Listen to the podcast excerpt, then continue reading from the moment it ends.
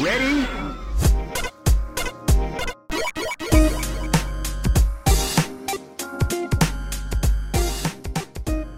Hello, welcome to Rhythm and Pixels, a video game music podcast. This is episode 12 1, which is um, the start of season 12, I guess. Yeah, I guess we're at the point now where we're not so much calling them worlds anymore because I can't think of a game that's had 12 worlds in it. Yeah, sets of 10 episodes. That's pretty great. Um, we're your hosts. My name is Rob Nichols. And I'm Pernell. And every week, well, we get together and we chat and we discuss and we listen to great video game music from all generations and all consoles. And every once in a while, we even learn a little something about ourselves. We do. Um, last week, last episode, no, I can't even remember. I don't even remember what happened last Previously, week. It was a good time. Rhythm and Pixels. Um, but yeah, um, this week uh, we wanted to uh, actually this this whole year I want to do um, uh, a little bit more special and have more guests on the show. So we are bringing back Chris Baines of Chris Baines Music. Yes. And uh, the Rare Candy. The rare candy. I love us like it's a specific piece. It's that one piece of it. Chris, thank you. Thanks for coming on the show. Yeah, thanks for having me again. It's always a pleasure, buddy. You know, the thing about you is like not only do you know the music inside and out, but you also know the games inside and out. You're the perfect you're the perfect guy to come on, you know. I do, I do, and I also am uh, well was a part of Entertainment System before we disbanded. That's usually how a lot of people uh, right, in the right. the know, uh, I guess, do know who I am. Yeah, it actually came up a ways back. Actually, someone brought up Entertainment System. Well, well that's how we got started talking. Uh, is, uh, Alex, I think his name was. Yeah, Alex. Um, Uh, uh, uh, Podcast superfan Alex, as he is. Now. Yeah, The love that guy. Yeah. Love him. But he played yeah, Big New Town, and I was like, oh man, you know, people people still listen to this. I haven't heard, I hadn't listened to that song in years, and it just kind of brought back memories. And I was just really, I guess, flattered that you know that's still on people's uh, listening rotation. Absolutely, Oh, yeah, man. yeah. Stuff is timeless. Yeah, timeless like uh, the music that we like to play on our show.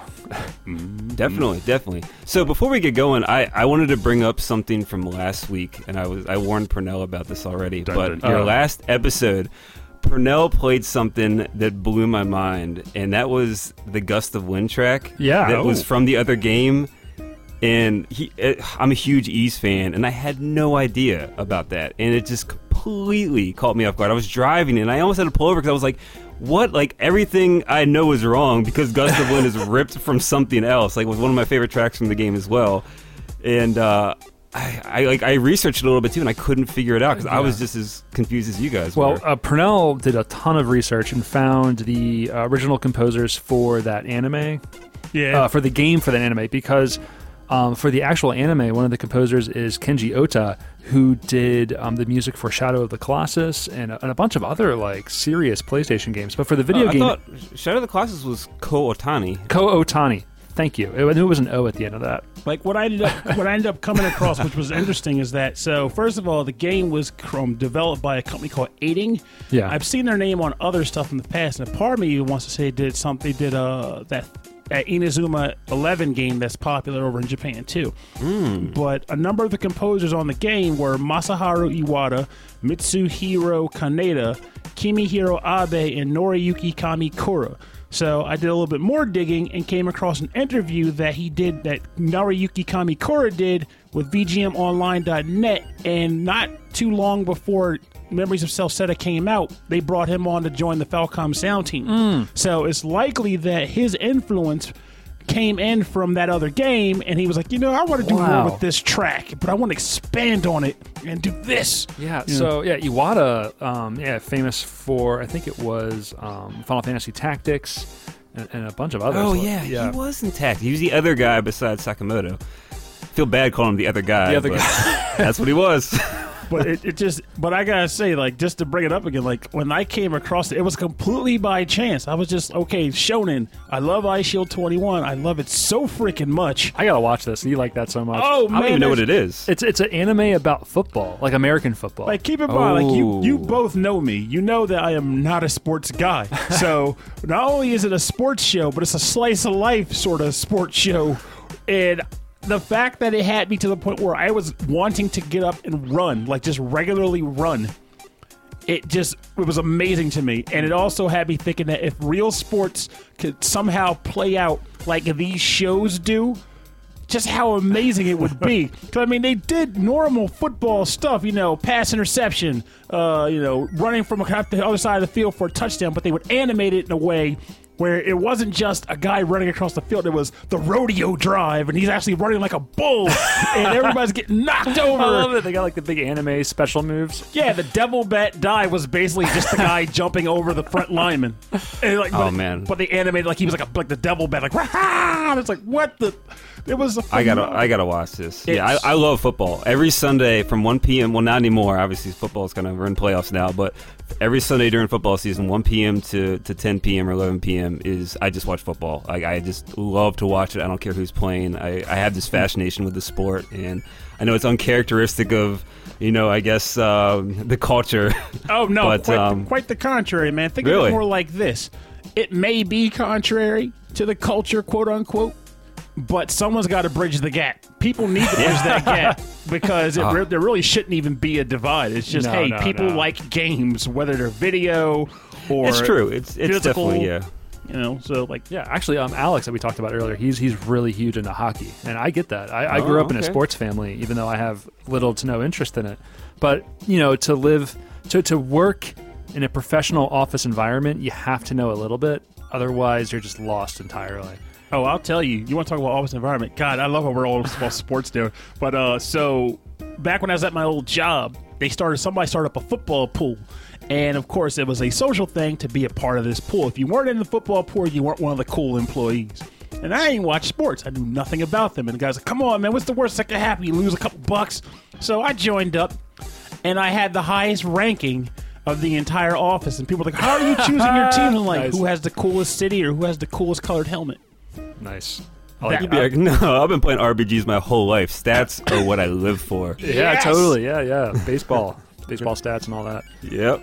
I loved it though, but it was just fun, you know, rubbing it in people's faces. Because at first it was just like, "Oh, what a coincidence! I would." But then when people were constantly coming down on me for winning, I was like, "Now I got to run with this." Yeah, now now it's now it's getting real fun now that I'm winning. Oh, it Oh, wasn't yeah. the winning; it was the fact that it's like with Bomberman. If I'm winning at Bomberman, I'm just like I'm just having fun with the game. But the side effect is everyone that's losing gets angry and they want to come down on the guy that's winning. Yeah. So it goes from me just like I just want to have a good time. I'm being humble to well, fine. You want to come down on me? I'm going to show Yeah, you how yeah. Gets done.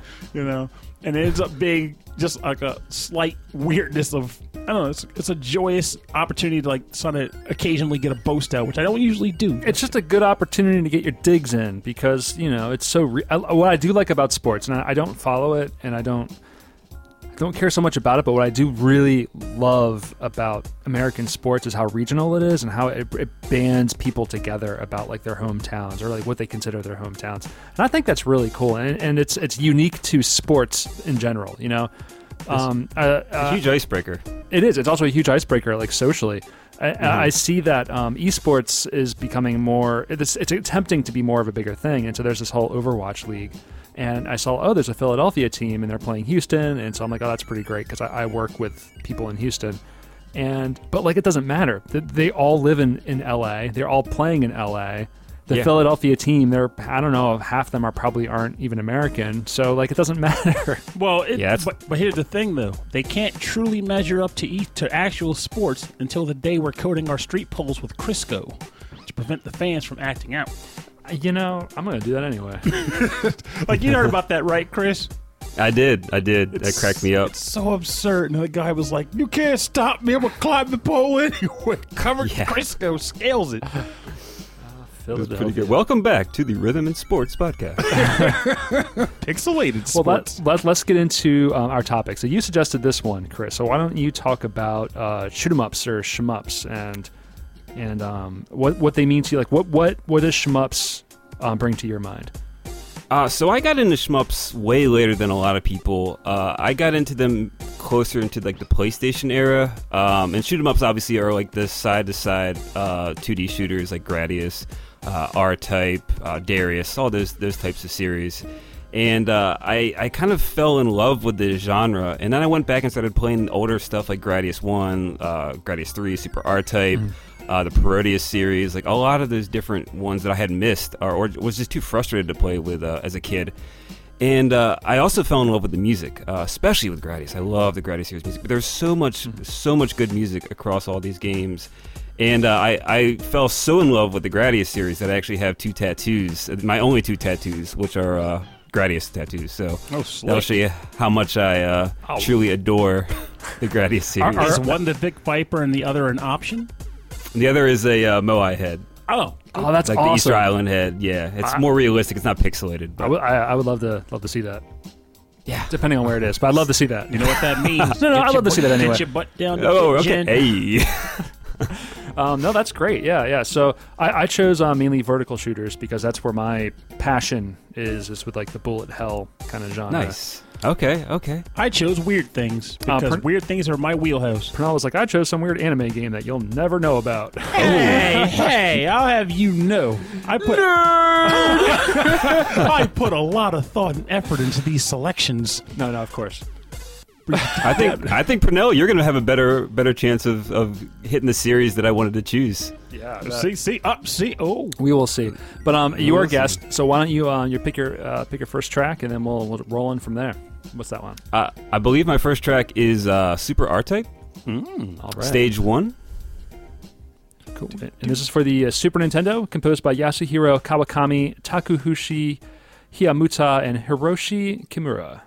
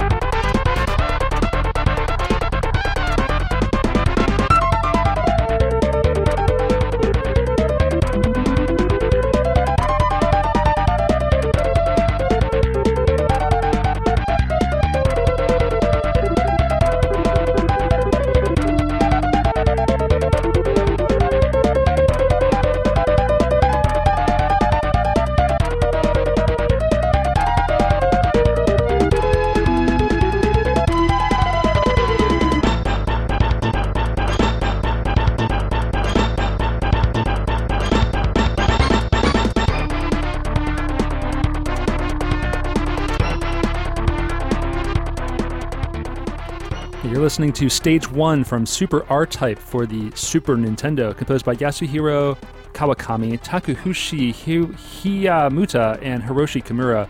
And I had no idea how many turns this was going to take. Chris, you are kicking off the show right. This is going to be an amazing episode. I have to agree with that concept. So this track really is what got me into. So I love Gradius soundtracks like crazy, but this is the one that really kind of pulled me in and showed me that these shmup soundtracks are doing some really crazy things. And I'd never heard jazz in any video game before, really, uh, especially a shoot 'em up. You know, like it's usually more like hard rock and or very like heavy orchestral, epic kind of stuff, but never just like a jazz fusion kind of vibe with solos on all the instruments and things like that. And the crazy thing about this track is that when you play through the game, by the time it like, before it even gets to the jazz solos, all that stuff, the tra- the stage is already done, so you don't even get to hear that oh stuff. no! See, So my, that's why I was laughing because I was playing this. I was playing the whole the whole s- stage, and I got through it. and I was like, "Man, that track's really cool," but I, I, I, it sound- it sounds like it's going somewhere else because that like piano part starts to come in like right as you're exiting the stage, where it's the doom doom doom doom doom that leads into the solo section. so I went and shame. downloaded the soundtrack, yeah, and then I was like, "Oh my god, there's like a whole like." Another like uh, minute and a half of this song filled with like these crazy jazz solos and arpeggios, and it, it just blew my mind. I, I I love this song so much. It's actually one of my favorite soundtracks of all time, easily in my top five ever. This, this actually makes me slightly sad now because as the track kept playing, my thoughts were were to the place, man, this guy must have had the forethought to compose this track to play out exactly over the course of the stage, like it would cap at the end of the stage. It'd have been perfect. But No, now what you're no. telling me that the OST had a little bit of buried treasure in there. 'Cause, oh, yeah, yeah. That's I, I awesome. highly recommend checking the rest of the soundtrack out too, because that's honestly, it's not my favorite track on the the entire album, but it's the one that really represents the entire uh, soundtrack the best. If that makes any sense. No, Oh, that it total totally sense. does. Yeah, there's something about like, especially like shoot 'em up music around like this part of the '90s. It's like it's all about like the heavy techno mixed with like this kind of jazz fusion. That's just it's super cool. And um, yeah, a lot of the sound like you hear in a lot of like uh, Genesis shoot 'em ups as well. Um, and so a lot of like that FM synthy, like it really lends itself to it. Um, this, for, Absolutely. yeah, yeah, it's just this is this is amazing. This is absolutely amazing. Yeah, Pernell, my- Pernell, you gonna follow this one up? Oh, I'm glad it is me because I have a good track to go along with this bad boy too. Oh yeah. So I think based on the track that you just chose, I decided which of the tracks I want to go with. Because before the recording, I was like, Rob, take this stack of tracks and just download them, and I'll figure it out later. I'm indecisive. But I've decided what I'm going to go with here. So the track I want to go in with here is from the game Air Airzone, and it is titled Hollow Genjin, hmm. and it is composed by Daisuke Morishima and Hisashi Matsushita.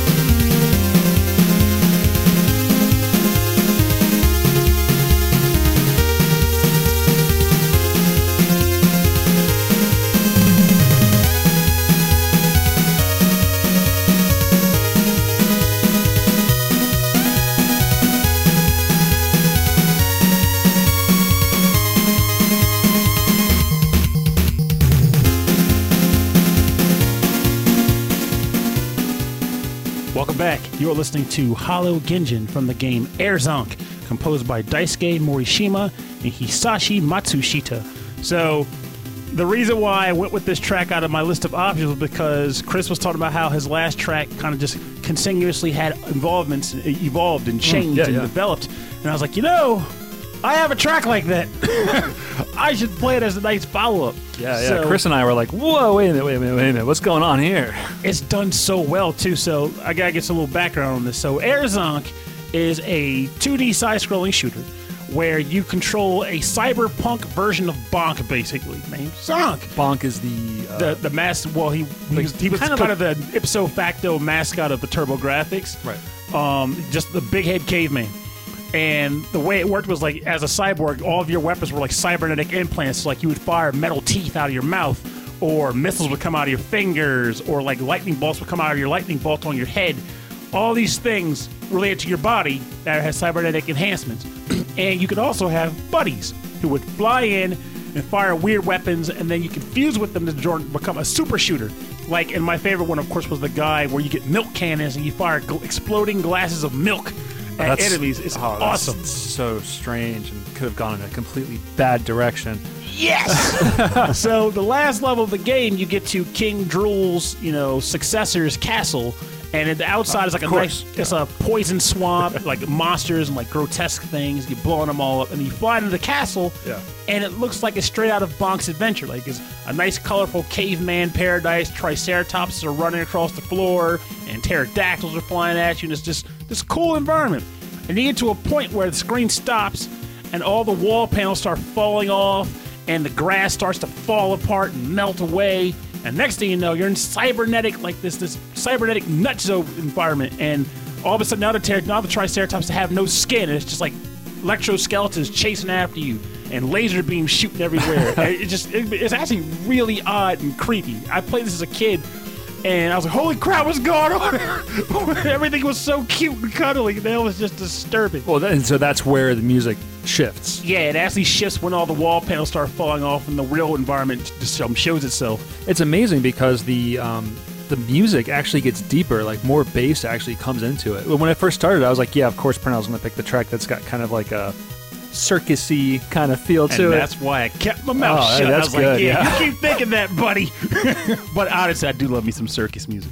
Um, but so, in the time of that track ending, and right now, I just downloaded the whole soundtrack because I loved it that much. yes, It was so good, man. That yeah, and what you were saying, Rob, when it, the bass kind of kicks in and it really like just has that that huge turn and it just goes into that more of a darker kind of feel, uh, more of a minor feel. Ah, man, it just that part was so awesome and caught me so off guard that. Uh, yeah, I, I'm curious to hear the rest of the soundtrack now because it, it was the same as you, Rob. I was like, "Oh, this is definitely a Purnell track." Yeah. surprise, surprise. gotta flip it on your heads. Def- yep, yeah, you, you, you put got it us. This is Purnell's practical joke of the week. Let's not make a trend out of that though, because I can't keep that up. All right, so um, so my first track, I, I cheated a little bit. I had to. Don't tell me this is Rye. No, that's like the running gag of the show. Is I'm just gonna. This is Ristar for fighting games. or tur- turn-based strategy Ristar. There's a mini game where Ristar punches guys.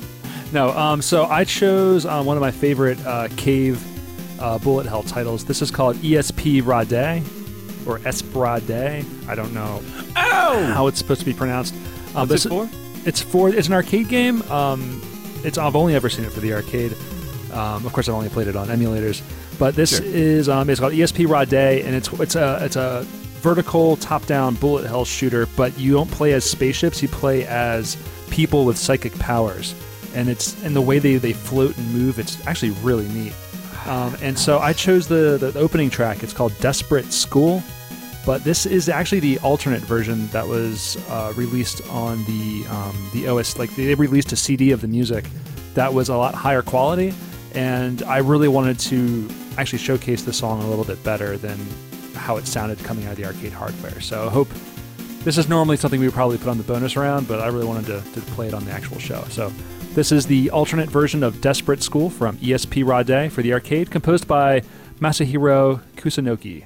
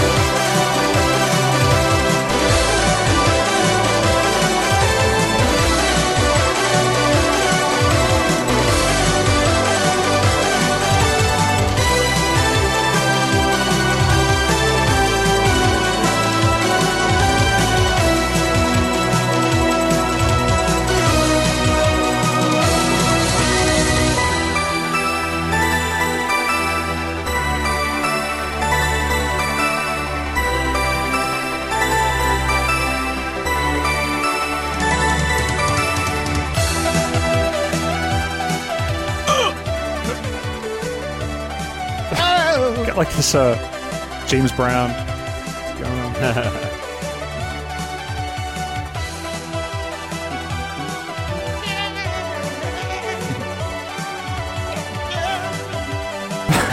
this is all getting recorded for now. No, it's not.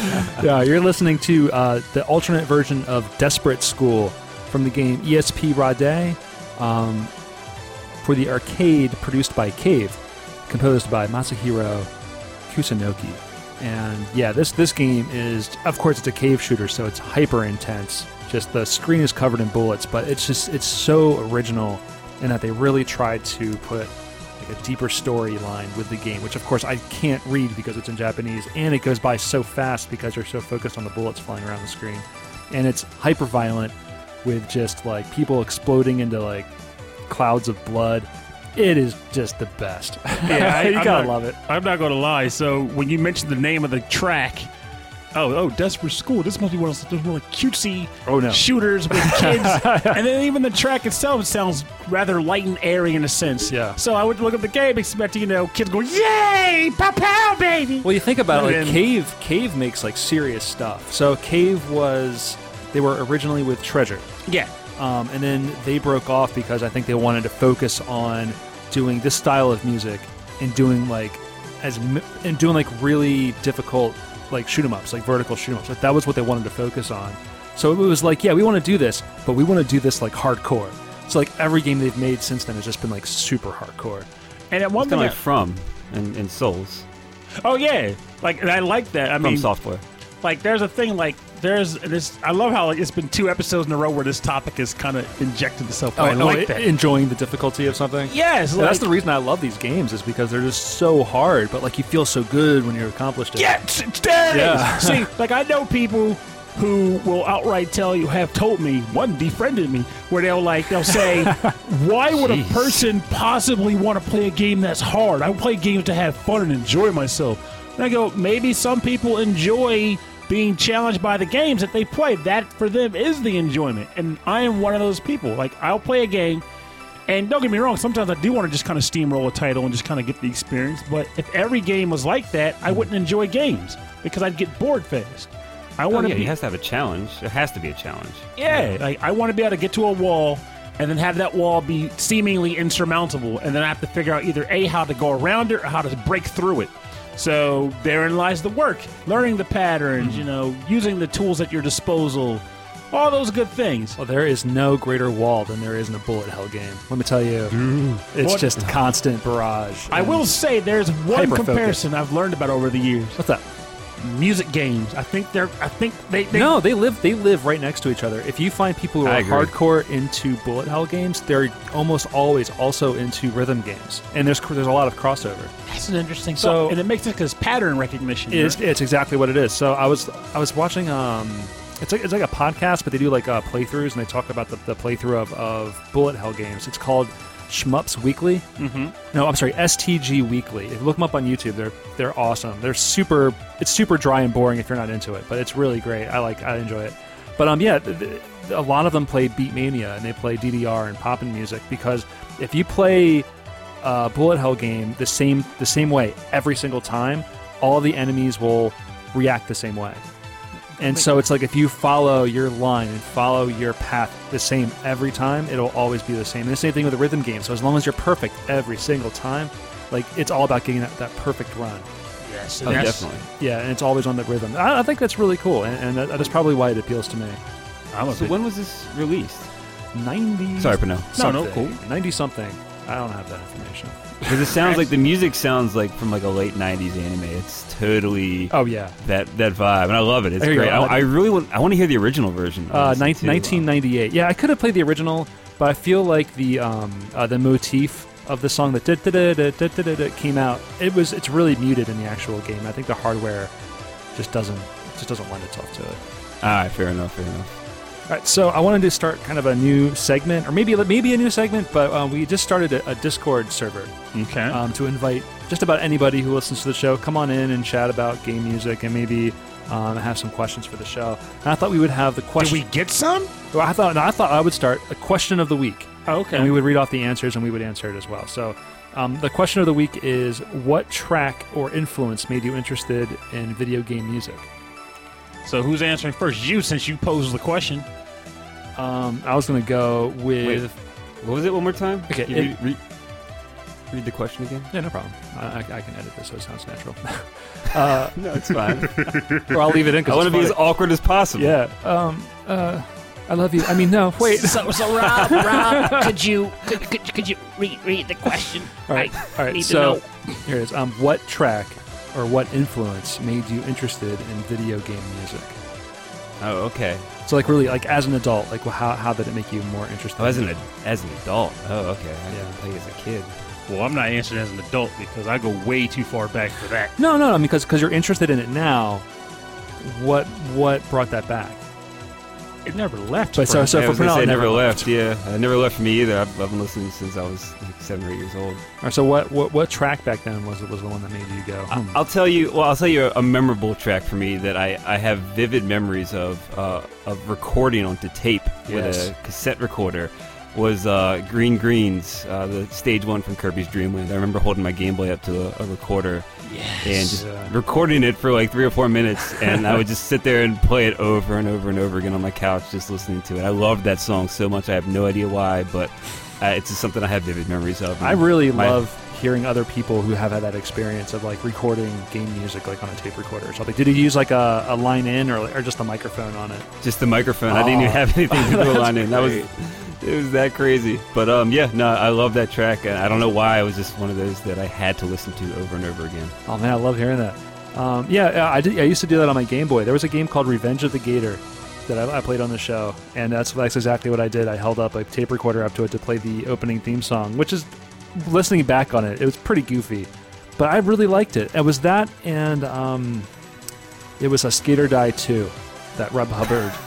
Like it was, I was like, this is so awesome for the Nintendo. Those are Nintendo. interesting answers.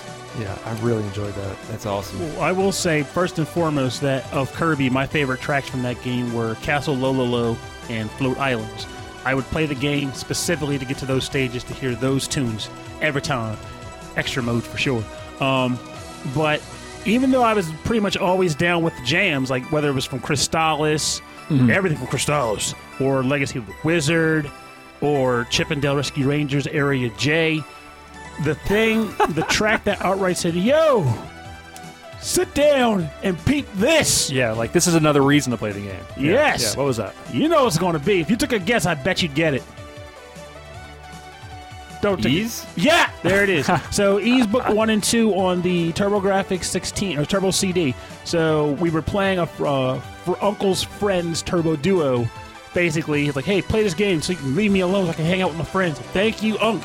Um, we were going through all these games and playing them. Like, oh, this is fun. This is fun. This is fun. And I was like, I want to play this weird looking RPG game. It's called Ys. That's got to be cool. We put it in. And you get this little small sprite man who bumps into monsters. There's no attack buttons. This is stupid. I don't want to play this crappy game. Take it out. So then I ignored the game until I got my own Turbo Duo for Christmas, and one of the multiple pack-ins that the system had was Ys Book One and Two. And as kids who didn't have a lot of money, you played what came with your machine, and of course that was Ys. And what I started to realize is one, I loved the bump system, and the fact that I didn't like it in the first place initially, I don't understand anymore. But that It's music, weird, man. It's totally weird at first. it is weird. It's like, why can't I punch guys?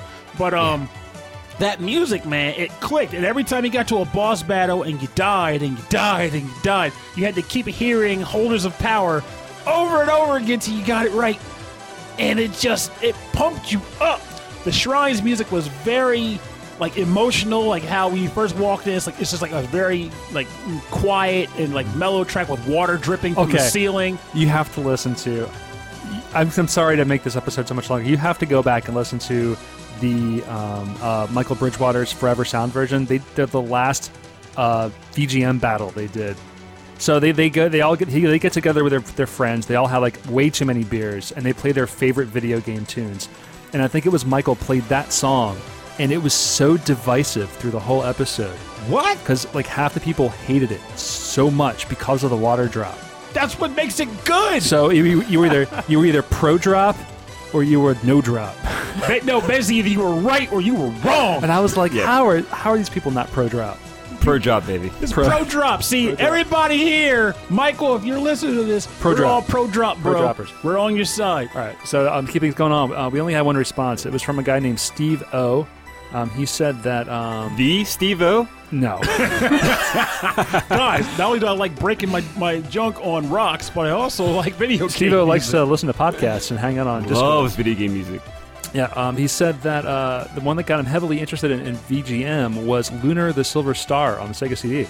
He remembers to this day putting the game CD in his CD player and listening to the music on loop for a long time. I gotta sit Great down. I, I gotta dig what this guy just said because I can't speak for everybody, but I can tell you that when I first put Lunar the Silver Star in and the vocals kicked in, and I was embarrassed. Like, Oh, yeah? I, yeah, because Oh yeah, I'm a, I'm, a, I'm a young guy during the time where every guy's trying to prove their masculinity, um, and you know, because they're to their friends more specifically. And this track picks up, and you're like, it's a woman singing. She's like, when all the land was peaceful, eh." and it's like, I think her name's like Jimmy, like Jenny Still, Stillix or something like that. Stelzig. It's been a while, but anyway, track comes up.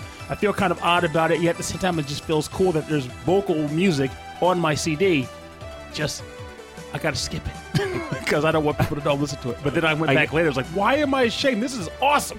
I gotta give a shout out to. Sorry, No, I'll keep interrupting you. no, man, that's how it I'm works. so you have to you have to interrupt him. you're right. You're right. Why? Um, I got to give a shout out to Amanda Lepre, who actually released, uh, I think it was a three track EP uh, a couple months ago that had vocal covers of a bunch of Lunar tracks, uh, and they were done really well. So I think she was on the show before, too. Yes, she is crazy talented, and um, yeah, one of our favorite guests to have on the show because she's, she's Yeah, super great. super passionate about the music and um, and knows a lot. and I did listen to that album, and it, that Yeah, yes, cool. he's not Really well lying. done. Yeah, let's definitely check it out. Um, and Rob, what were your tracks again that you recorded when you were a kid? I, I'm just, I want to listen to them, just out of sheer curiosity. Okay, it was uh, "Revenge of the Gator" theme song for the Game Boy, Revenge? Okay, and pretty much any track from Skate or Die 2 for the Nintendo. that's right. Yeah. Yeah, the opening theme is crazy. Oh, Skate or Die 2 had a great soundtrack. Yeah, Yeah. I definitely remember parts of that. And another suggestion, you know, no no pressure, you guys don't have to do it, but maybe if you're doing a Discord Discord uh, app chat, I'm so old, I don't even really know what Discord stuff is. I, I'm in one channel and I, I barely know how to use it. It's- but anyways, it's IRC. Don't worry about it. I, there it is. That's all you had to say. I'm old school. Um, you guys should maybe do a, a thing where you let the community choose a track for your uh, your topic. oh, that's a great idea. I like the way this man community thinks. Community choice. Mr. Shrubs got it. Sounds like a sounds like a Monopoly card you have to choose. All right, what's what's your second track, Chris? Let's keep this rolling. Ah, so my second track is from a shoot 'em up that I haven't actually played, and I've been dying to, and I plan to someday in my life. But it is from Radiant Silvergun, and the track is Penta by Hitoshi Sakimoto. One of my favorites.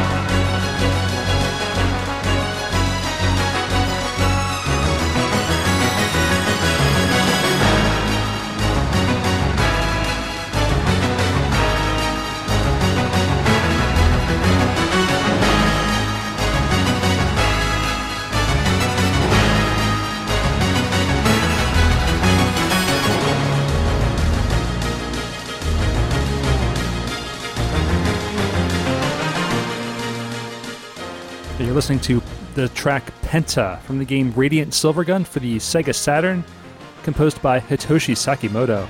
Wow, another great pick. This this is awesome. It's got that. So I have it.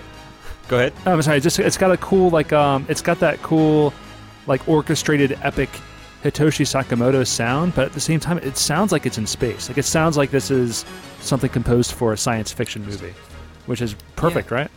Oh, I love it. Yeah, I, and I, I, like I said, I haven't played the game. I found this in my like late teens, I think, late teens, maybe early twenties, just looking for stuff that he had done. And I love shoot 'em ups, and I I heard that he did the soundtrack for this game, so I just downloaded the soundtrack uh, randomly and fell in love with it and just loved it. And it reminded me so much of Final Fantasy Tactics that uh, it just felt like Final Fantasy Tactics 2 music. But yeah, it also kind of has that that that vibe that it's still kind of like different uh, and in space and you know kind of much more like energetic, I guess, than uh, maybe some of his other tracks. But I, I definitely have a uh, a goal as you have to play other your Ristar songs. I plan on playing every Sakimoto song by like let's see 20 2200s when, we're, uh, when space and time doesn't exist anymore. It can happen. It can be done. Like I will say two things. One, I can bring this down sometimes. I definitely have the game, so we can definitely I- we can definitely satisfy that need to play this title. This was re-released like on the 360. That's why I have it. Oh, you okay. see, because yeah. thank you Microsoft for that. Because up until that point, Radiant Silvergun was a great a great you know dis, you know disgrace on my gaming record. You see, because back in 90, 1998, early 99, my one of my best friends at the time, Mike, was in college. He was a big Saturn fan, and he was all up in arms about this new game from a company called Treasure called Radiant Silvergun that he was about to import. He's like, "Hey, Pernell, man, you want to get in on this order? We can both get it." I was like, "Eh, it's a, it's a shmup. I'm not too big on those." Right. Now, Mega Man Legends and Metal Gear Solid are coming out real soon. I got to put my money on those instead. Now, don't get me wrong. I'm not saying those games were bad. In fact, I enjoyed both of those titles very much so. But those titles did not skyrocket in value like Radiant Silvergun did yeah, that's a tough, tough one to find. So when Mike got it in the mail and we played it in the dorm room, I was obsessed with the game. I became really into Well, it. it's very story-driven, right? yes, but of course, just like the game you mentioned earlier, Espaglade or Esperade, we couldn't read it or understand it. So mm-hmm. you had these Japanese anime characters in the corner going, "Da, da, da, da, da, da, da," and you're like, clearly the girl with the antennas is agitated about something. We better shoot more ships to find out. So you're basically like just going nuts and shooting down stuff. And also, this was the game that was before Ikaruga. So when they announced Ikaruga, my first Yeah, thought was like, oh yeah. my god, more Radiant Silvergun. I did not get more Radiant Silver Silvergun, but what I did get was an awesome new title nonetheless. Yeah, I didn't know about this one until Ikaruga. I'm sorry, what were you gonna say, Chris? No, I was going to comment as well. It just seemed like Ikaruga was the spiritual successor. It just looked that way Yeah. to me. No, it was. It Absolutely. definitely was. Absolutely. But the way it worked was uh, Radiant Silvergun's weapon system and gameplay was that you had it was like six different guns that you could use at any time. Um, and the way you play the game was whatever you basically would just use them, and if you're on on story mode, you could level them up and they get stronger. But the combo system was enemies came in red, blue, and yellow, and if you wanted to go for the best combo, you would only kill enemies of one color and keep the chain of color kills yeah. going. And it wasn't necessarily like, um, hey, you have to kill nothing but yellows, but you have to kill in sets of four. So if you shoot a yellow, you have to kill three other yellows to keep the chain going. Then you shoot a blue, you got to shoot three more blues. And it just So it's very much like the color swapping of Ikaruga. yeah, but That's you're cool. color swapping enemies, and then in Ikaruga, you're color swapping yourself. it is an interesting dynamic there Oh, that's too. neat. But That's really it's cool. but and for the record, the track I thought you was I was like crossing my fingers you're going to pick is called Debris. It plays halfway through the first stage and on Oh, the second to last song. stage. So good. I'm good. familiar with it. Um, yeah. I love it like when, when when people like, oh yeah, I know that music. Never played that game, but man, I know that song. I, I, I'm- Yeah. I'm telling you this. T- I like that it it incites you. Like it's happened to you a lot. We just got to get you on the train itself. Yeah, yeah, I just where don't- you like you want to play the game or at least experience. Like okay, now I love this track from this game, but what's the game about? I gotta know. I want to know. So you dig a little deeper. well, we're we're in my territory now. I played most Well, of that these. Mike- yeah, that was. Oh, go ahead. I was. I do want to ask. This isn't a question we got to answer now. Just something to carry into the show while you think about it. Is if you, what would you say would be your favorite sh- um, system of gameplay and a shooter that you can recall?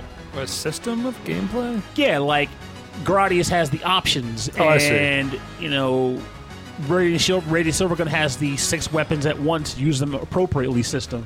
You know, every shooter, well, not every, but most shooters have a unique niche that makes it its own game. Okay. So Ikaruga would have the color swapping. That's what makes it unique and special. Um, Right. Um, yeah, most games they just pick up power ups and then like your gun gets stronger and stronger and stronger and stronger. Um, mine is probably from Gigawing 2, which is the it's like way overpowered. It's uh, called the Reflect Force, where you charge up your shot and you just you aim for the bullets and, and it reflects all the bullets back on the on the bad guys. But for scoring, I think for me, I think my favorite scoring system is DoDonPachi, um, another cave game. I think that's that's just like the best scoring system ever. Um, do you have any uh, any thoughts on this, Chris? Yeah, I I, I want to give it to the Gradius system, but I, I really got to give it to the R-Type core, uh, Oh, that whole yeah. mechanic, man, because that would just was totally game changing and unlike anything I'd ever seen in the shooter before, where you can kind of control it and move it and use it as a shield. It's almost like an extension of your ship, but you can throw it out there and destroy enemies and have it fire like you know from behind the enemies that are coming towards you. It was such a cool concept and idea, and they when they I guess I think it was R-Type Final I think it was called the last R-Type game they made. Um, they had all the different types of cores you could get. There was like thirty or forty different types of cores um, that you could choose, and I think like a hundred and some ships. Uh, Wow, and man. it was just I didn't know that. yeah, man, and they they really took the the concept to the absolute limit in that game, and it just felt like a nice way to send off the series. So definitely check that out. yeah, when the game says final, you want them to show you that's what they mean. And Yeah. clearly, that sounds like they pulled it off. What's your favorite? Oh yeah, It's hard to say. Like, I honestly feel like Ikaruga is that system because I like the fact that it it made you want to dodge, run into certain bullets. Yeah. Like it added, it actually added projectiles to the style of dodging bullets. Yeah, it's very. It was a very elegant design because it's it's simple and crazy complicated. Like I never got good at that game. And I'll say I can't remember the name of the game, which you guys might, but the Fault was a game I played where I recall you charge up your super by intentionally scraping up against stuff. So like Oh. they actually inspired you to like rub up against walls and bullets and other ships. And as you did it, you boosted your ship's power to actually start launching like special bullets and stuff. That's a common. That's actually a common um, uh, mechanic in a lot of Touhou games Mm-hmm. and in a lot of like indie other Dojin like shooters. And I will say one follow up. I can't it's actually called scraping. scraping. Yeah. I gotta write that down. Hmm. But um, like one last one is I can't say if it's there or not yet, but it definitely has the potential. I haven't played it yet. It's a game that actually just hit Switch not too long ago.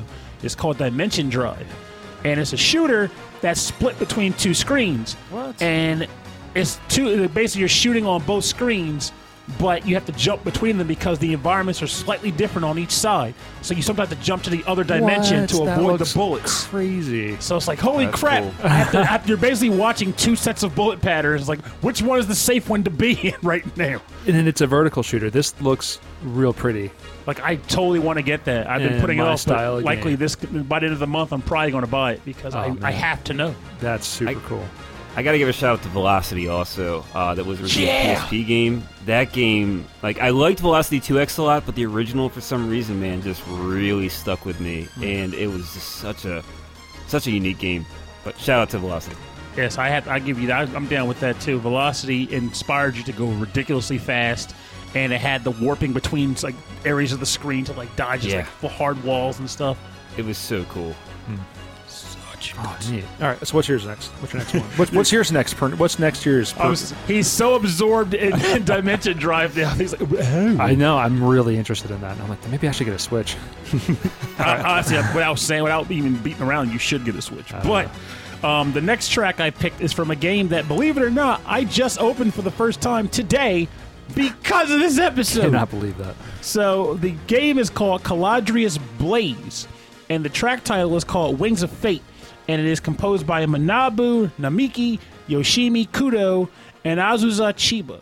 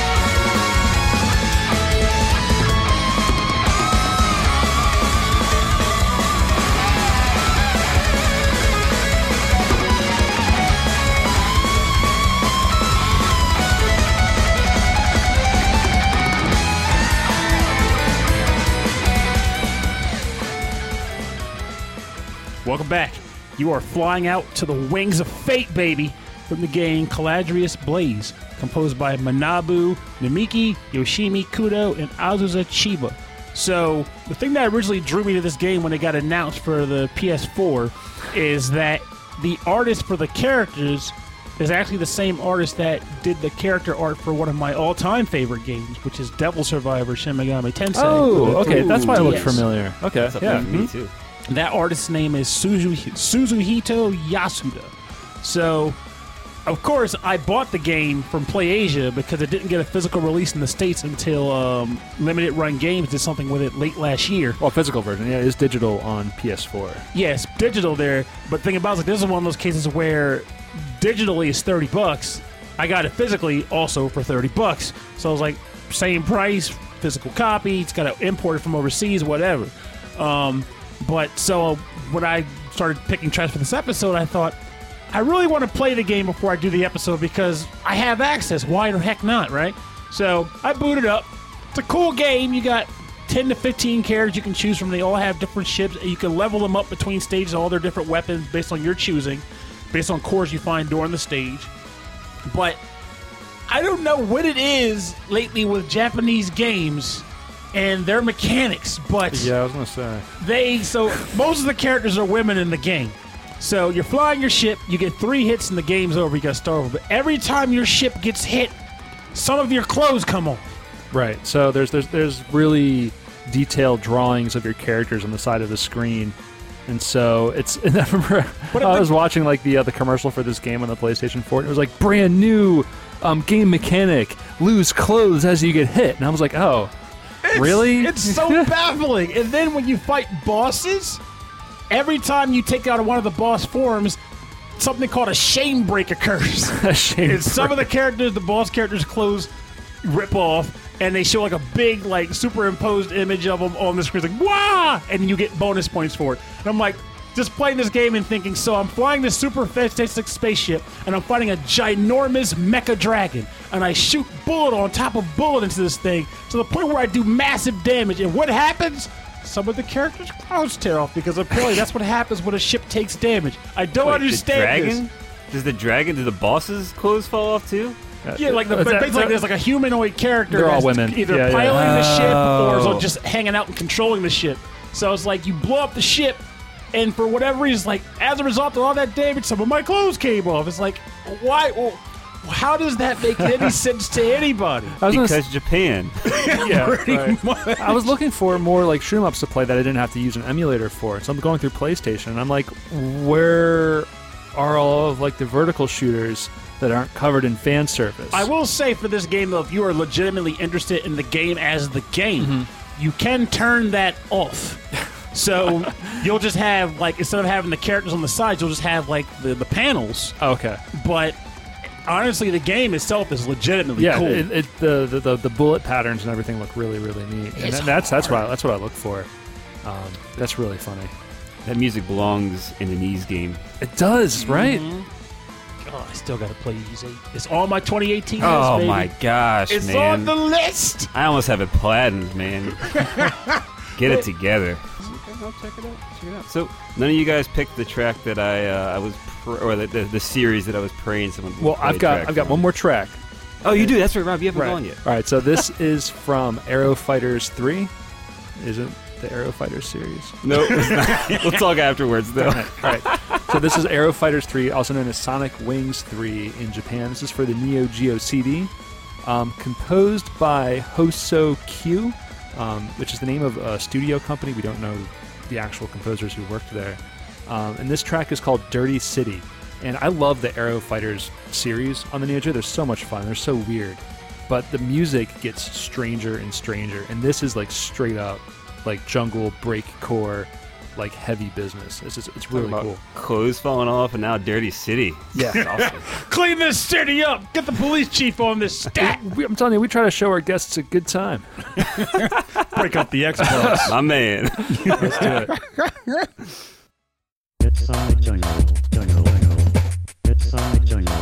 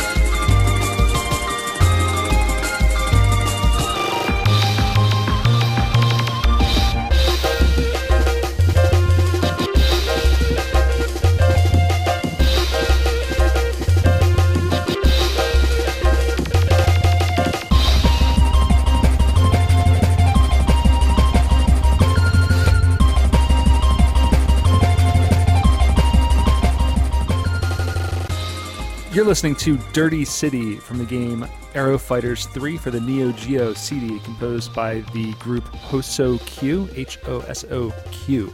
So is this game about a flying space janitor?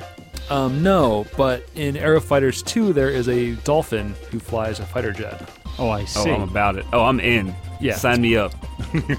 I knew you'd be on board, Chris. Thanks for coming on but yeah, this this is a crazy soundtrack. I, I love how fast the break beats are. Anything with like a good amen break, rinse out is like is aces for me. I'm Yeah, just Jungle stuck Beat was great. I'm still on Dirty City. Yeah, Like, I just started this. Well- I thought like if you combined this game, a space shooter, Right. with that. What was that game? Dustforce. Oh yeah, Dustforce. Man, I love Dustforce. Like now, instead of instead of doing a 2D platformer, cleaning things up, now you're asking a shooter and you're throwing, um, you know, Cascade and Mr. Clean all over the place. That would be cool. That'd be cool. Like like that, that would, the way Dustforce is cleaning up like that area. This is like a, a shooter, but like instead of shooting bullets, you're shooting like I don't know, Cleaning yeah, solutions. Windex or something. and you have you pick up different power ups which are effective on different surfaces. Yeah, they kind of did something like that with uh, PixelJunk Shooter, where you like spray the different types of uh, elements, like the fire and the water and stuff like that. Oh, I'll have to look that one Oh. up. PixelJunk Shooter. Yeah, it's yeah, on it's by PlayStation Q. Games. Yeah, PS. I think it is on PS4. They did port it over. Yeah, I think it was like it I think it was like PixelJunk Shooter Ultimate or something like that. Yeah, yeah, it had both games. It was one and two combined. Cool.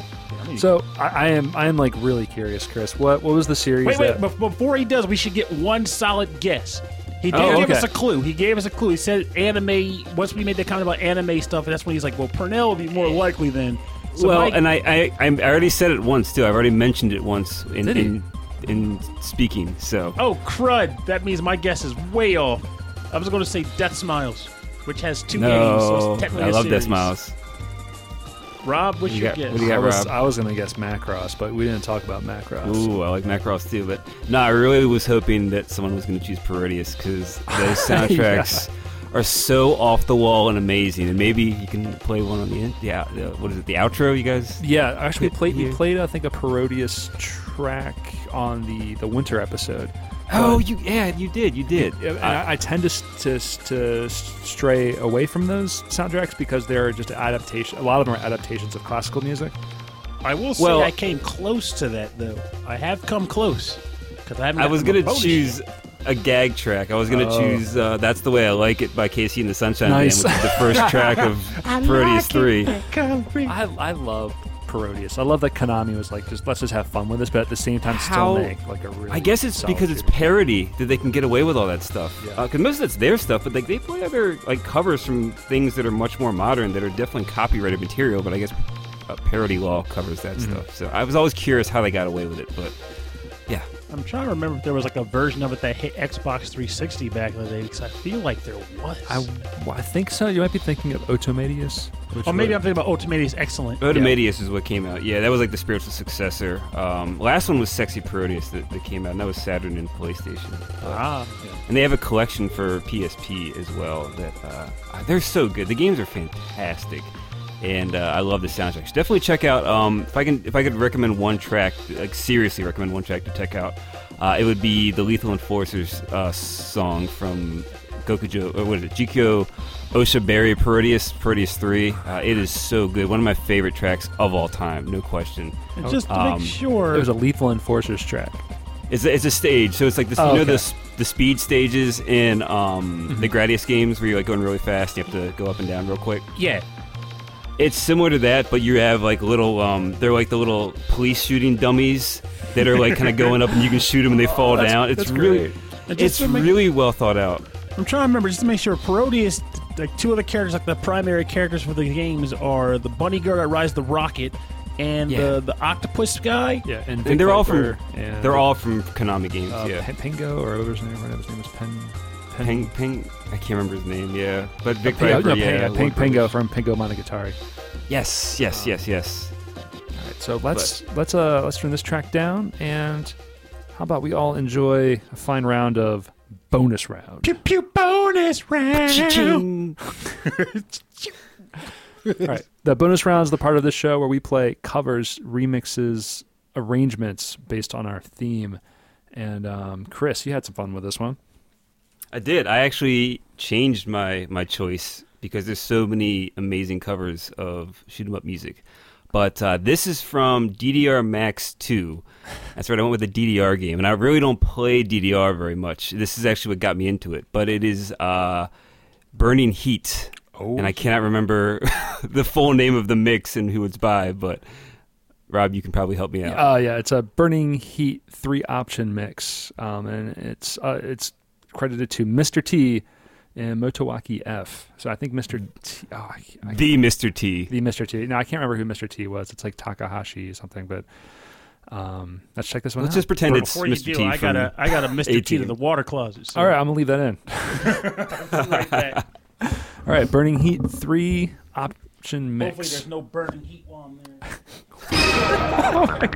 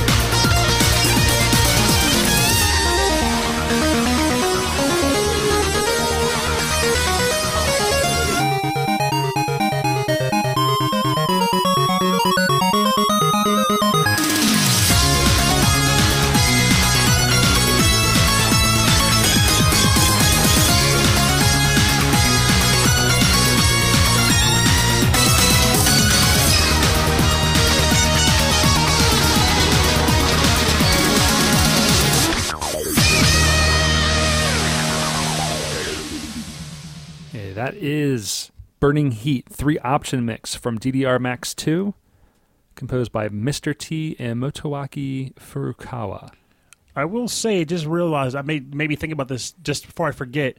Write this down. Look up the. There's another Gradius mix that they did for another Bemani game that you might like. It was from Pop'n Music 11. Yes. and it was Oh, I've- Gradius Full Speed. Yeah, I've heard it. I've, uh, trust me, I've gone through. I'm such a big Gradius fan. I have so many soundtracks. I've gone through all the Konami references in all their games. Man, I am, I am, yeah, I am hip to it. That, that was yeah, that was one of the first. Um, I think one of the first charts in DDR that was mostly uh, triplets, which is really fun to Yeah. play. Yeah, definitely, definitely. I actually felt really accomplished when I beat it too, because this was back when I was like, I was never truly one of the greats at DDR, but I used to be abysmal at DDR. so, Waka Laka and this track were like my holy crap! I can't believe I beat this. they were tough. They were these. These were not easy. One of the easier tracks because not compared to like what's available now. It's oh it's yeah, it's, different. Yeah, yeah. it's like night and day now. yeah, but yeah, this was one of the harder ones. And this this brought me into DDR too because I I had always kind of stuck my nose up to the DDR kids, and all, half the people I know love DDR. I'm, I'm sure you guys were big into DDR Oh, too. I still am. That's yeah. how we became friends. Believe it or not. nice. I still play Yeah. it every weekend. And I always just kind of like you know it was just that that that group of people that you know I just wasn't re- I didn't really get it I guess. Um and then I saw I was like oh my gosh there's there's Gradius music in these games? Like are you kidding me? And I went out and bought the game and a pad and started playing it and I, I I played it for about a year I didn't play it like crazy but I definitely got into it and started playing more and more DDR and got into like some of like the the artists like Captain Jack rest in peace and you know some of these other Yeah. other just crazy things that I would have never listened to or, or played uh, had had Gradius music not been a part of it. So yeah, definitely a special track for me. I will say, like, and actually, I'm glad you end up eventually getting it, giving it a shot. Because I will say, one of the things that makes Bemani games so great to me, even in the present, is that even if you don't really play the games with the intent of excelling at them or mastering them, you learn about so much music that you would probably never care about if it wasn't in that game. But once you play it inside of the game, it suddenly clicks for you. It's like, wow, this works. And you have to, in certain games, you have to note how the music is played because you got to be on beat in different areas. So all of a sudden, you're like, this is a section of the song I would have never noticed Yeah. if the game didn't make me step on it. the the rhythm focusing on the rhythm of of the music that they, they chose to put the rhythms on is it helps you know, it just it kind of forces you to like you know pay more attention to like oh there's there's more in this track than I might have realized Yeah, That- that's like- definitely cool And it blows like uh, to this day, like it blows people's minds. And they're like, "So, Pernell, what kind of music do you like?" And I'm like, "Well, you know, most of my favorite genres I learned about and got into because pop'n music got me into all kinds of crazy stuff. Like we had a chat at work today. Like, what are your favorite types of music? I'm like. Should I tell them I like shoegaze and choco pop and cuddlecore? These weird genres that I Cuddlecore? What is cuddlecore? It's a real genre. Look it up. It's break real it. No, break it down for me right now. it's sort of like soft, like youthful music. I guess the best way to put it. It's like soft and youthful. Um, Cuddlecore? Why do they call it core? Where's the core part? I don't even know. It's just it exists. it's And a uh, all right, all Yeah. right, cuddle fair enough. Like I kid you not, like I would play poppin' and they would have all you know because a lot of the, when you can't read Japanese, it was like here's a genre which is in English, but here a song with a title you can't read. So for back in the day, we all referred to the tracks by their genres. Like, oh man, let me do that cuddlecore track. Let me do the the twee pop track. And then for a while, I was like, these are all made up. There's no way these are all real genres, and some of them were made up, but. Cuddlecore is real. Twee pop is real. Fun fact. That's why I like Biss. oh yeah yeah I mean, they're definitely real genres it's like really like low key subgenres I look forward to coming back in a year for the cuddlecore episode. It's gonna be so odd. Like, can we find six cuddlecore tracks in video games? We put the work in. Uh, find out. All right well their next track you're probably probably the track you chose probably isn't cuddlecore right I wish it was, but I will say that this is probably close to Parodius, but it's not Parodius. But I believe one of the characters from this game is in Parodius, so I'll give. I'll take that oh. as a near hit. I think you're right Twinbee? Yes, actually. Oh, okay. Hiya! See, have Hey. faith in me, man. Bring in the heat. I do. Now I do. he brought the burning heat So what happened was you brought up Burning Heat and told when Rob was prepping for the episode, and I was like, you know, I want to bring up TwinBee, but I don't want to do the DDR TwinBee because that would be expected. But I'm going to find something, and I found something. This is from a band from Ecuador called Rock Anime, and they did a rocker edition of the TwinBee theme. And here we're about to play it right now.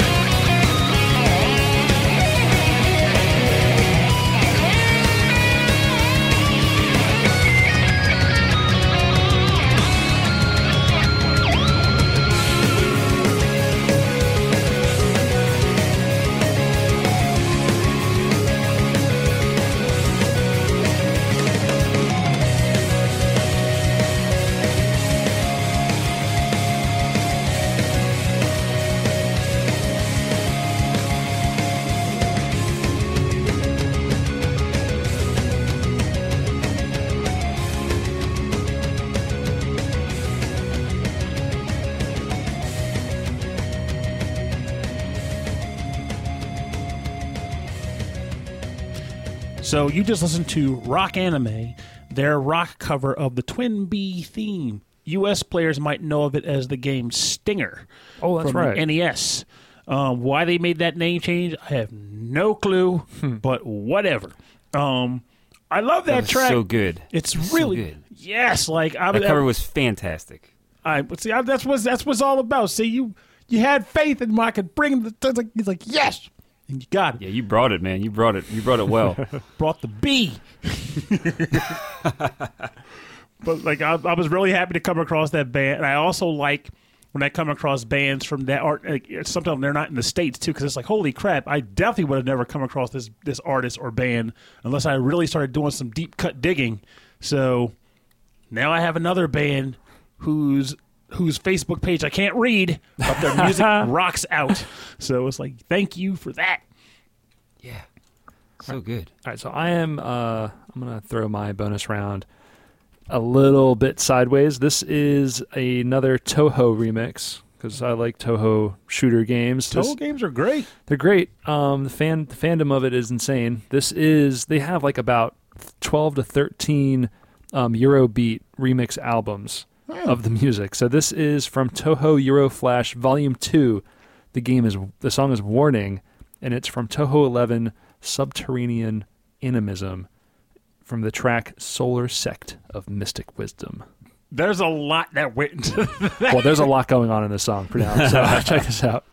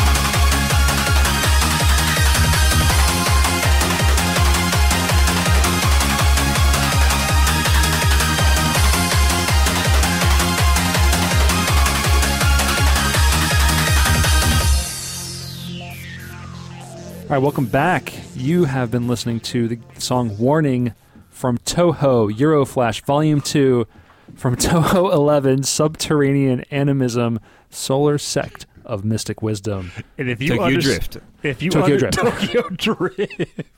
And if you understood either anything that Rob just said or anything in the song, I owe you a Coke. 'Cause I, I don't know. Yeah, I hope you liked it. The um, yeah, Eurobeat stuff is stuff that I'm just I don't know. It's like it's like one of my uh the, those uh secret um pleasures, Guilty hid- pleasures? guilty pleasures. Yeah, it's like secret shame, guilty pleasure. yeah, it's all of those things. It's all in the same wheelhouse.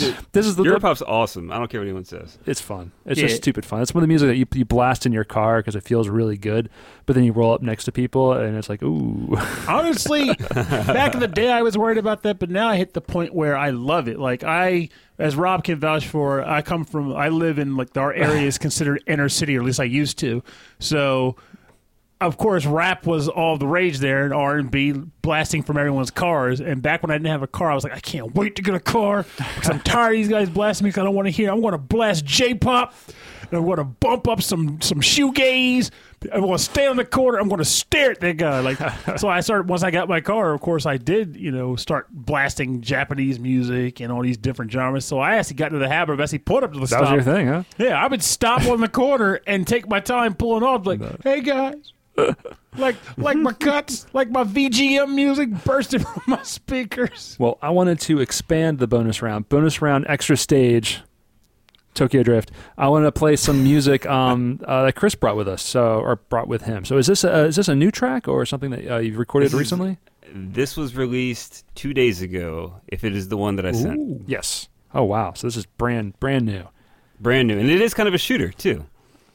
I'm anticipating this because I know it, Chris Baines music is always quality. Did you want to play this- it and then describe it, or do you want to? yeah, uh, yeah. Go ahead and play it. I'll talk afterwards. It'll be easier. all right, let's check this one out.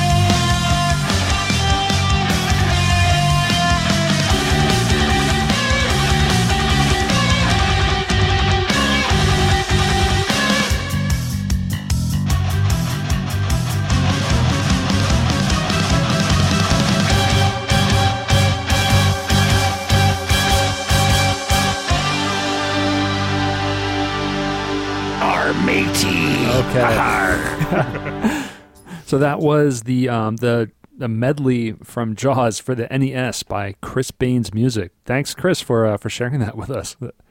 Definitely, that one was a uh, a labor of love for myself because uh, I have a love hate relationship with that game. Anyone that's played it will know exactly what I'm talking about. But I I always loved the music. The, the the music has always been stuck in my head, even since I was a kid, running it from uh, my local my local video store, and I just I, I had to cover it because no one I, I couldn't find anybody else that had really done much with the soundtrack. I saw a couple like uh, like really weird kind of off the wall covers, but nothing like that was like really like a substantial thing. And I, I may be wrong. There may be a gazillion things out there that I missed, but um, yeah, just uh, wanted to do something really crazy. I've been doing a lot of very popular songs lately, and I wanted to do something off the beaten path.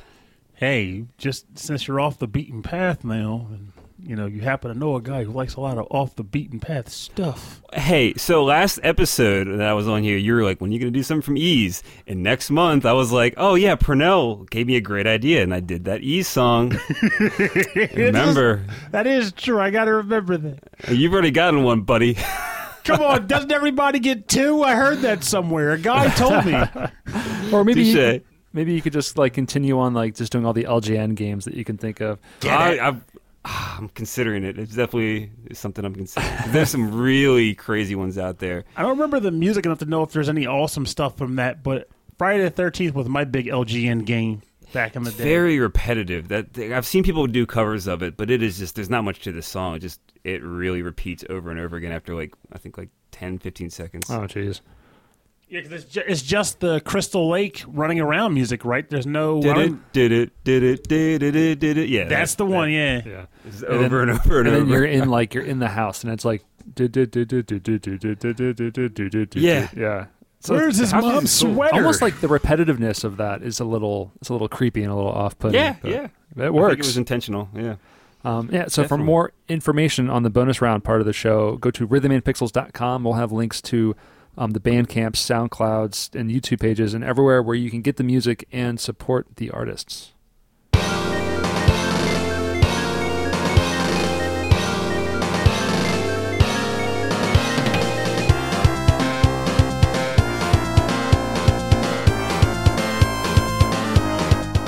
All right, um, I want to thank you for joining us on Rhythm and Pixels episode 12 1 Shoot 'em Ups with Chris Baines. Chris, thank you for coming on the show.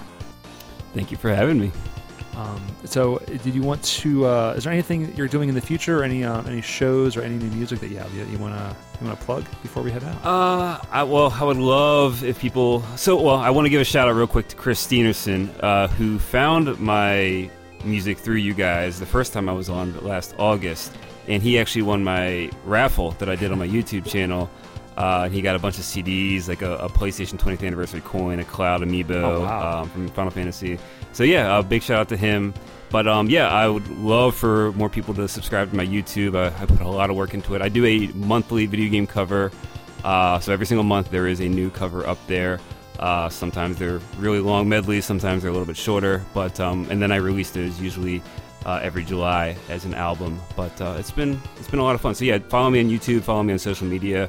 Uh, I love meeting new people. I love to hear requests. Uh, I just love to you know chat video game music in general, which is uh, obviously why I'm here today. Yeah, Definitely. And just to make sure, just your YouTube, your Facebook and YouTube is just Chris Baines music. Yeah, everything is Chris Baines music. B A I N E S. Uh, Chris Baines music. Right. We'll have links to, to all that stuff on the website and, and our social media as well. So you can real easy just to click click on his face and find his music. Well, we'll have your we'll have your logo, but I like the idea of clicking on your face. Oh, just I want it to be my face now. Like- like a I little demand head. it to be my face. just, boop, just boop boop Send his a face. picture with a thumbs up and a smile. Like, eh. hey. All right, and um, and if you'd like to uh, get in contact with us on the show, um, send us an email. Rhythm and Pixels at hotmail.com. And if you want more information about the show, a full track listing for every episode and links to all of the episodes, go to the website. Rhythm and Pixels.com. Um, check out um, us on social media Facebook, Twitter, Instagram. It's uh, Rhythm and Pixels, all one word. You'll get like updates on all the, all the new shows and um, all the new mixtapes that we're putting out every Friday of original video game music from like old episodes, old classic episodes. Um, and if you if you're a fan of the show and you want to support us, go to Patreon.com/slash RhythmandPixels. Um, it's always appreciated there. Um, you get access to um, the current mixtapes of the current episodes, and you get access to live streams of us recording the show once every every month. So you get to kind of peek in and, and see us record the show, and you can you know make fun of us and we chat with you during the recording of the show. As I obsessively scratch my left ear. Hmm, there's something up with that. I don't know. It's I just think a- it's uh, I think it's code. He's trying to trying to cry for help. Um, tap my nose. but that is uh, uh, patreon.com slash rhythm and pixels. And we want to thank all of our uh, patreon subscribers. We want to thank of course alex the messenger. Thank you alex um, every month for, for your support. We do appreciate that. We'd like to thank carlos morton gangso henrik anderson michael bridgewater of the forever sound version podcast brian pitt chris murray and dan smith thank you thank you all so much for your, for your support for the show Thanks for being awesome gents Very, and very awesome. genuine good people. How, how would an old, clueless, decrepit man like myself join your Discord chat? I don't know. Well, if you go to, I don't know Man, well, I'll tell that you. was not what I was expecting. Uh, yeah, no, I don't know. It's I have the link on Facebook and on Twitter. Um, it's pinned, Oh, okay, it's pinned okay. there. I know you click it and then it can take you there. I, It can I you, have, you you have to have an invite to get to servers. That's all, that's all I know how that works. But I made it I made it pretty easy to get Ah. to. I'll lock Okay. it down if it gets unruly, but I don't really think that this crowd is going to get pretty rowdy. So I'm not. Oh no, gamers I don't know, know how to Pinnell's get in it there. That's right. I'm no, we, mess- I'm actually he's not, so we're all right. it- Oh. Time to change that, suckers. But yeah, yeah, join join us on Discord. Um, uh, we'll announce when we're going to record the show, and um, if you have any questions for us while we're recording, we'd be happy to give you a little shout and talk about talk about that on the show. Um, yeah, so we'll we'll see you next week. We're going to have a um, actually a listener submitted topic next week, and then the week after that, we got some more guests lined up. Yeah, and it does look like I'm on I'm on my Discord right now, and you legitimately, at least from what I can gather, you do have to accept the invite from the link that Rob posts. Like it Yeah, doesn't say I you think can that's just how. add It, it. yeah, I think that's how it works. You can't just like you can't just hop in places. Okay, fellas. Don't mind me. All right. Well, um, thanks again, Chris, for, for coming on the show and for, for all the help that you've been uh, you've been you've been a great support for us. Definitely had a blast. One quick thing I want to ask. Oh, yeah, gotta, gotta get, gotta get this out of Chris. So, if you could name three games that people God, listening to the the episode really should play, like get off your tuffet and pop this in the piece and play. What, would so what are we? be? Hang on. Are we limiting this to shoot 'em ups? Or are No, we? I li- Any whatever. game. I think Like- we're doing like Chris's picks. Chris Like, picks, oh yeah. man, you can't do this to me right now. I had no idea. First three Um, that come to mind. That's the way it works as best as possible. All right, I guess I'll, I'll go with some modern ones. Uh, I will say Wolfenstein: The New Order. Definitely check that out. Um, oh gosh, man, if you haven't played Overwatch, I don't know what you're doing with your life. That's I don't know. Overwatch is life. Pernell, yeah, get on it. And oh my gosh, my last one. I'm looking. ar- I'm actually turned around looking at my game wall right now. yes. Um, oh my gosh. I would also say. Yeah, I'm just gonna go with an easy one because Pernell needs to play it too. Ys eight. It's so so good. It's Lac- so good. They, so much more depth. I, I, I'm going to get on it. I promise. I got Megaton 4 Apocalypse. I'm about to wrap that bad boy up, and then from there, I I was contemplating moving on to wrapping up Digimon Story Cyber Sleuth, but maybe I could jam Wheaties in there Yeah, gotta, gotta jam that Ys in. Gotta do it. Get that Ys. Oh, and. Horizon. Horizon too. I'm gonna make a fourth one just because it's so good. That was my favorite game of last year. So That's Oh, also on my list. yeah, a lot of people have said that. That's, that's what I'm, I'm curious about. Best story in a video game Hmm. of all time for me ever. Wow. So, And if you bu- Yeah. wait, wait, whoa, best story. of all time. I've never had a more enthralling and, and well written story that was just kind of kept me on the edge of my seat. Is Just it- trying to figure out what was going on and what happened and why things were happening. It was just really, really well done and just Is it, it- took a lot of nods from Bioshock in its storytelling. Is everything a simulation? Is that the twist? You're gonna have to play it and find out. It is on my shelf, which makes me slightly sad because now you can buy the entire game with the Frozen Wilds DLC at the store right now. So you don't even have to buy the DLC off the off the PSN. You just get the disc intact. Oh, it's all So let me ask let me ask you guys a question then. Well, if you had to pick uh, the game you're most excited for coming out this year, what would it be? Well, I'm kind of cheating a bit because my biggest excited game came out this week. so, um, a game by Joakim Sandberg going by the name of Iconoclast. It's an indie game he's been working on for darn near a decade. Um, it released on PSN this week, and I think it's also on Steam. But I am writing a review for it now, and it is spoiler alert, it's really freaking good. Um, so awesome, so awesome. But I'll let Rob answer. Maybe I can come up with a second game while he's talking. No, there's no way. There's no way. There's nothing I'm really interested in. I guess Mega Man 11. Yeah, is that- All right. Um, yeah, uh, that's kind of my alley. Um, No, I'm no gonna say Shadow of the Colossus remake. um, I played that. Play it again. And I'll pl- I will more play it. prettier. yeah, yeah, I'm definitely. It's been a while. Yeah, I did want to play that again. But yeah, definitely Mega Man 11, and I'm gonna say Persona 5 because I'm gonna play that this year. Ooh, that's a good one.